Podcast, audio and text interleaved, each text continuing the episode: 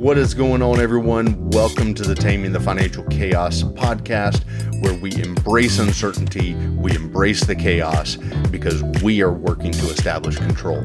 My name is Matt McCoy. I'm a financial advisor and a certified financial planning professional out of Greensboro, North Carolina. The name of my practice is Principles of Financial Planning. You can find us online at principles.of financialplanning.com.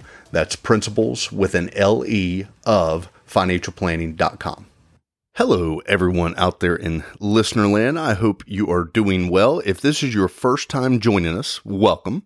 If it is not, well, then welcome back, or thanks for sticking around, or showing back up, or however you want to put that. But anyways, we are certainly glad to have you along for the ride.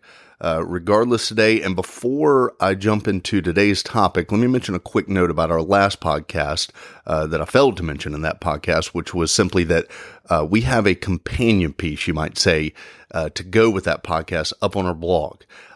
It talks basically about AI in the same way as we did in the podcast, but just approaches it from a little bit different perspective. So if you enjoyed that podcast or wanted to read more about it, then that certainly is available to you as a resource. But as for today's topic, what we're going to do today, we're going to get started on a multi-part series regarding ESG investing. Frankly, at this point, I don't know how many parts we're going to have to this. It's probably going to be somewhere in the neighborhood of 3 or 4. But when I chose this topic as a subject for our podcast, I knew there were a couple things that I wanted to be sure to cover. But as I kind of read and researched things, I ended up stumbling across some sources that had some pretty interesting information that I felt like would help give a more complete perspective of ESG. So, that being the case, I wanted to be sure to bring that to you. But the first thing we're going to cover starting today is just going to be the basics of ESG. And while most of you are probably familiar at least with the term ESG, we're going to be sure to define that and then cover some of the key aspects of what ESG investing is. From there, we'll talk about basically the practical side of ESG, and we'll get into the discussion of the types of ESG investments that are out there, the efficacy of ESG, and then we'll also talk about some of the key concepts that I would say underpin ESG. Now, before jumping into the discussion of ESG, I wanted to offer what some might consider a bit of a disclaimer in getting started today, and that's just simply that I'm going to take the same approach to this topic as I would any other, and that means I'm going to place it under the microscope, and I want to be sure that we see it for all of its characteristics or attributes, positive and negative. My objective is simply to paint an accurate picture of whatever it is I'm talking about, and I'm not going to treat this subject any differently than I would any others. A key point in all that is we're not going to venture into the political, especially those who are a little more familiar with ESG. It's probably obvious that it's been colored a bit by politics. But again, we're not going to get into that. And frankly, we don't have to. My objective, like I said, is get to the truth. And to do that, we just need to deal with the cold, hard facts. And frankly, one of the things that I tried to do in sourcing information for these podcasts was to go to sources who are on, you might say, the ESG side of the fence. So in other words, all things being considered, they are ESG advocates.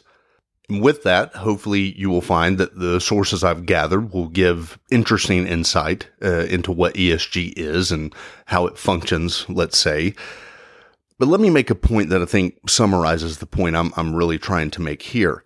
And to use the environmental aspect of ESG as an example, to the extent that someone might not be an advocate for ESG as it is currently constituted, that is not the same thing as being an advocate for pollution, as an example. It's also not the same thing as being an opponent to the environment, so to speak. So in other words, it is absolutely possible to criticize the way in which a goal is being pursued without criticizing the goal itself. And that's a very important distinction. So just keep that in mind as we walk through this discussion, that any criticism you hear is not aimed at the goal per se, and that it is more a matter of the methodology or the way the methodology is implemented. But without further ado, let's jump right in. So where I would start in kind of exploring the basics or explaining the basics of ESG would be with, what does ESG stand for? Well, we've already referenced the environment, essentially. So the E stands for environmental, the S stands for social, and the G stands for governance. If I were to slap a definition on ESG investing, what I would say is that it's an investment strategy predicated upon two things. Number one, directing capital away from certain companies or even entire industries that don't meet, quote, certain ESG standards. And number two, it's also a matter of directing capital toward companies that do meet certain ESG standards. So when we reference ESG standards, what are we talking about? Well, we're basically talking about criteria that have been developed by various people, various firms, for each of those categories we mentioned, so environmental, social, and governance. Environmental, I think, is pretty self-evident. That obviously covers pollution, of all kinds. But when we're talking about the social and the governance aspects of ESG, what exactly are we talking about there? Well, social may be self-explanatory as well, just like we said with the environmental. Social obviously means we're dealing with people.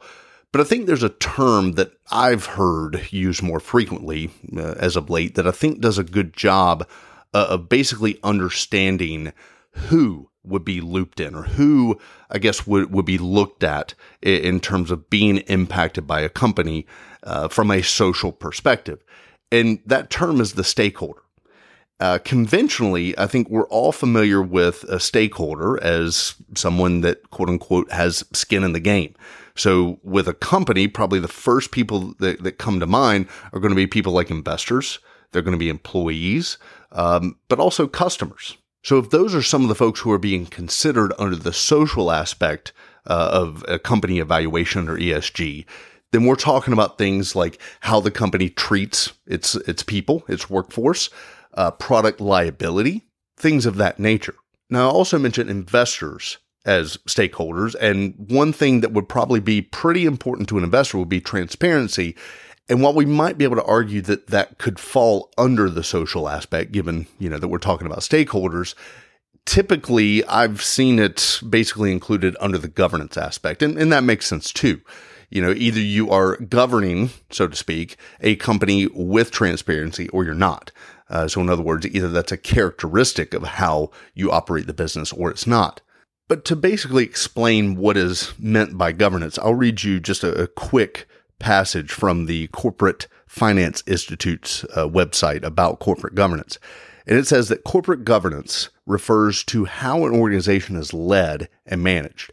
ESG analysts will work to better understand how leadership's incentives are aligned with stakeholder, there's that word again, expectations, how shareholder rights are viewed and honored, and what types of internal controls exist to promote transparency and accountability on the part of leadership. So if ESG investing is predicated upon the environmental, the social, and the governance aspects of a business, what is the goal of ESG investing? Well, here's my way of breaking that down. So if you are categorizing companies based on ESG factors, and those categorizations set the table for companies to be included or excluded from consideration for investment, then the goal must be to fund companies that meet certain ESG standards and divest from companies that don't. And that's essentially the definition that I went over. But we shouldn't consider that to be the end of the story. One of my favorite principles is that the purpose of a system is what it does. So if you're directing capital away from certain companies and toward others, then you are raising the cost of capital by definition for the companies who are not receiving funds, to the point that it might even become an existential threat for them. So we can absolutely say that the goal is to create a difficult funding environment for companies that are not of a certain ESG caliber. And you certainly find plenty of statements echoing this sentiment from ESG advocates. So for those who adopt an ESG strategy, or for the managers who manage such a strategy, How is it determined which companies are acceptable from an ESG perspective for investment and which ones are not? Frankly, this is where things start to get a little interesting. The reason for that is because under a conventional investment model, an advisor or investment manager would evaluate a company based on research into financial and economic data. The guiding principle, essentially, in evaluating company from an investment perspective, again, under the conventional model, is the fiduciary standard. So in other words, would an investment in this particular company represent what's in the best interest of my clients? But part and parcel of that, or maybe even an implication of that, is that the evaluation of a company is kept in-house. So in other words, the investment managers, advisors, their staff, they actually do the hands-on evaluation of a company. And the type of evaluation they're conducting is predominantly, if not exclusively, of a quantitative nature. The reason the evaluation process they use is predominantly of a quantitative nature is because everything revolving around a business, at least in terms of its prospects for success or failure, revolves around the fundamental data point of a transaction. So in other words, here are some questions that someone who is evaluating a company might ask. How many transactions does a company participate in? How much revenue is generated per transaction? Is the company on track to maintain the pace of transactions and the revenue that each generate? How can it grow the number of transactions and the amount of revenue generated by each? How can costs be reduced involved with securing supplies and the overhead associated with providing goods and or services? How can more capital be secured separate from the revenue that is generated from transactions? Is the economy or the specific sector of the company at hand experiencing a positive cycle or a negative one? There are certainly additional questions that we can ask, but those questions cover some key areas of business operations. So we're talking about sales and distribution, marketing, purchasing, financing, and the general business or economic environment that we find ourselves in. If the transaction reigns supreme in a conventional investment model, then when it comes to evaluating a company, the most pertinent data and information to be considered lies in the form of the reports that a company issues, including financial statements. And if that's where the information lies, then to evaluate a company, all someone has to do is get their hands on that information. And that's exactly what any investment manager worth his or her salt should and would be trained to do. The most important aspect that underlies the importance of something being quantitative, like what we're talking about here, though, is that it means it's an objective process. In other words, you might be able to argue on the conclusions reached, but you cannot argue with the data that's involved. And if there are arguments to be had about the conclusions that are reached, then that might actually speak more to how future expectations are developed as opposed to the current state of a business that's being evaluated. But when it comes to ESG investing, it is the simple fact that it begins with the subjective, not the objective, that causes it to stand in contrast to the conventional approach to investing. But how do we know that ESG is subjective? Well, consider this question. What would you say constitutes the perfect environment on our planet? And just in case you want to take the easy way out on that one, if your personal answer to that question includes phrases such as clean water, clean air, something along those lines, that ain't going to cut it. I need you to define what exactly those mean. And given that there are a multitude of elements that can potentially be found in air and water, you would need to actually define the acceptable levels of those elements. So maybe parts per million or parts per billion. But what if we were to ask 100 people to define what they think constitutes the perfect environment? Do you think all 100 would give the same answer? Assuming we all agree that they wouldn't, that would seem to be evidence of the fact that there isn't an objective standard that universally informs the standards and criteria baked into ESG. And if we do not have objective standards, well, that means that we're left with only the subjective. But as far as I can tell, an interesting fact about ESG evaluations is that they seem to be completely outsourced. In other words, these evaluations don't rely upon an advisor or an investment manager. And I think it's an important question to ask why that would be the case. What this brings to light is that the single point upon which all ESG standards seem to rest is the ESG score. And according to the Alva Group, quote, an organization's ESG score is a numerical measure of how it is perceived to be performing in a wide range of environmental, social, and governance topics. Now, let's hit pause real quick. Who is the Alva Group? Well, this is what I guess essentially amounts to their mission statement on their website. It says, we support our clients to make better decisions with stakeholder, there's that word again, intelligence. We analyze millions of alternative data, including media, regulator, investor, government, public, and NGO sources to help our clients better understand and connect with their stakeholders. We combine AI technology, with sector analysts to provide a fully integrated intelligence solution to public companies covering their ESG risk, reputation, and media profiles. Now, it doesn't appear, at least from the Alva Group's website, that they're actually involved in the production of an ESG score. But they do offer a lot of commentary on what an ESG score is and, maybe some different ways to understand it, what it analyzes, and maybe even some ways to improve it. But if the Alva Group were to offer an ESG score, according to urbanfootprint.com, they would be one of over 140 firms in the U.S. alone that currently offer some sort of score. I think it's probably safe to say that if there are over 140 different firms that are offering an ESG score, chances are pretty good that all of the scores that are being offered are going to be backed by some sort of proprietary or unique methodology. And so what that means is all of these different firms have different approaches, over 140 of them, to arriving at an ESG score. If that wasn't the case, then it seems like we'd have to ask, well, why offer so many scores? But nevertheless, as Urban Footprint notes on his website, the discrepancies among vendor calculations make it difficult to compare one company's ESG score to another. Now let's hit the pause button again, and let me explain who Urban Footprint is. Again, tried to hone in on what their mission statement was from their website, and here's what it says.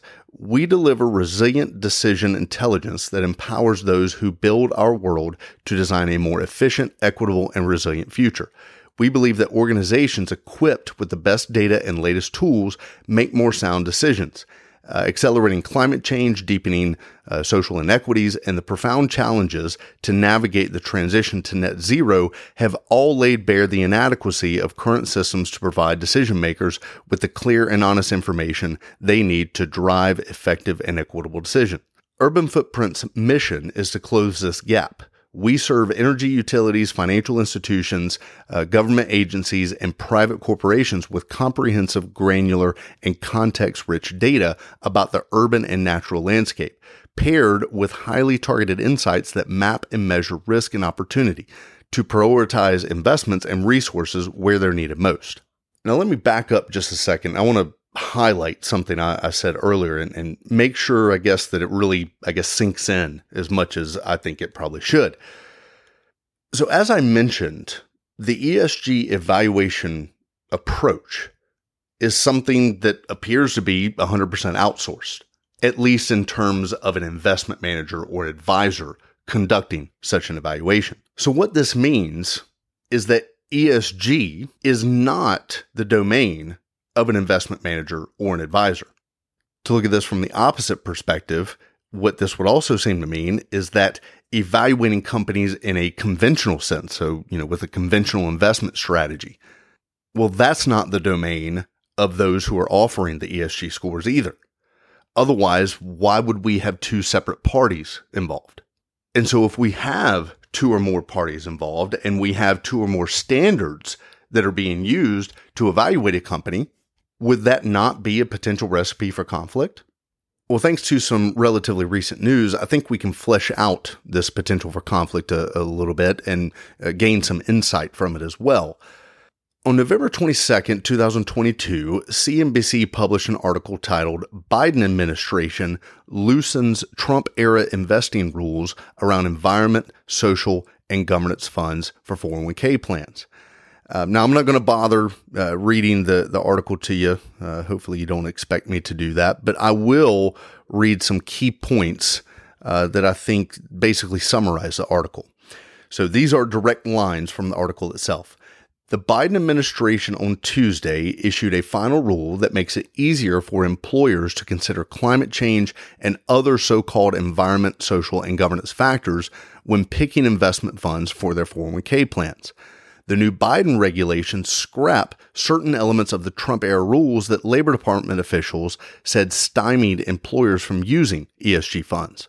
For example, they required employers to choose investments based only on, quote, pecuniary, close quote, factors, a term that essentially disallowed employers from selecting funds with any sort of, quote, moral, close quote, component, Labor Department officials said. Employers have a legal duty to thoroughly assess funds' risk and return when picking 401k plan investments. For example, they can't subordinate the financial interests of workers in favor of a cause like climate change. However, the new ESG rules clarify that businesses can, quote, include the economic effects of climate change and other considerations, close quotes, when making investment choices, something that Lisa Gomez, Assistant Secretary of Labor for the Employee Benefits Security Administration, called, quote, common sense, close quote.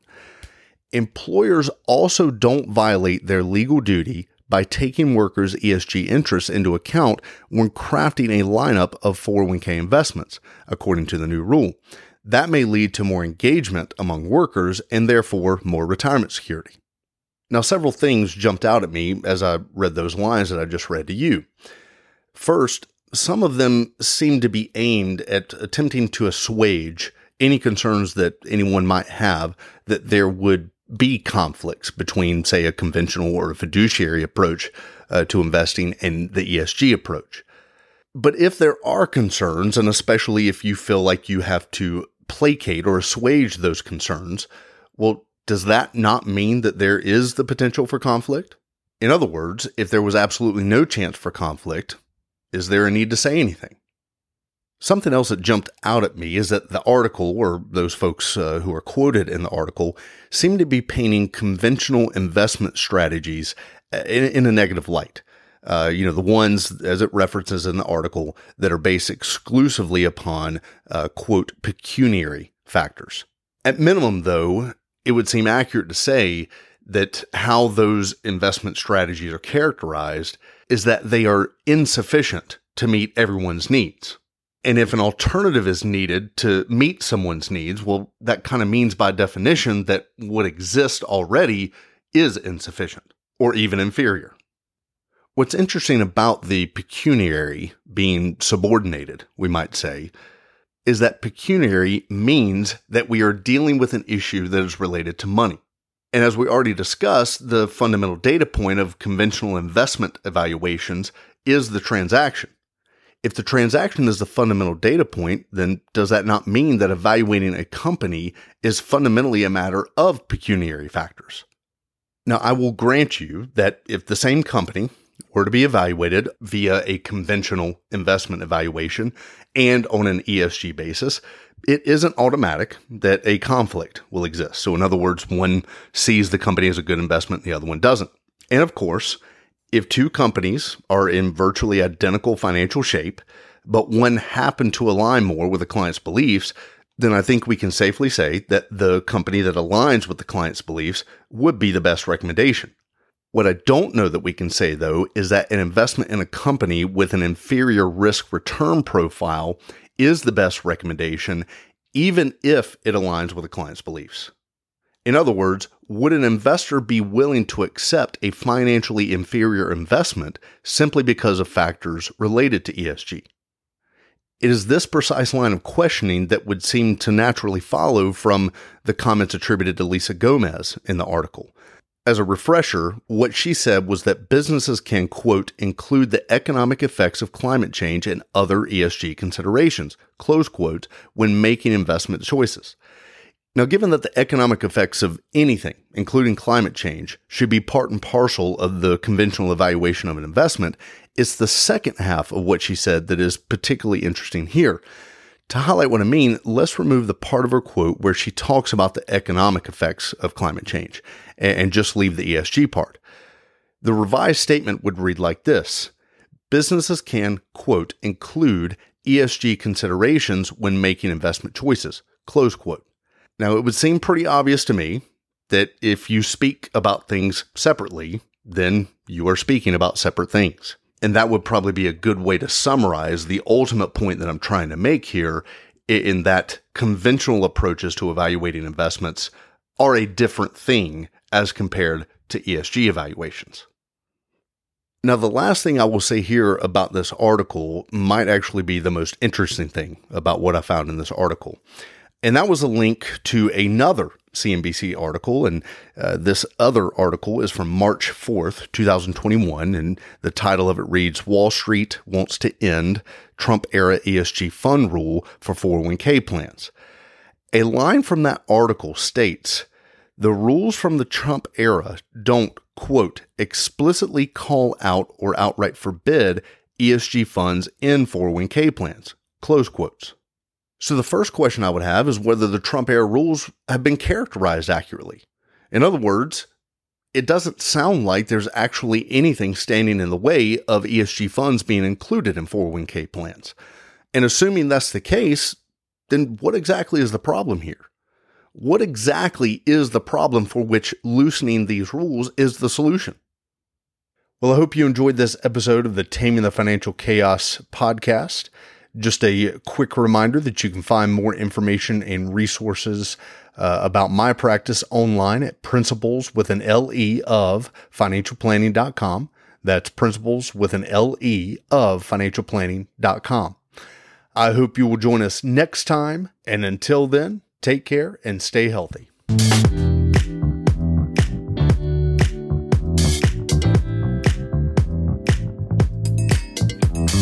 Securities and investment advisory services are offered through Lincoln Financial Securities Corporation, member SIPC. Insurance is offered through Lincoln affiliates and other companies. Lincoln Financial Securities and Principles of Financial Planning are separate entities. Lincoln Financial Securities and its representatives do not offer tax or legal advice. Individuals should consult their tax or legal professionals regarding their specific circumstances.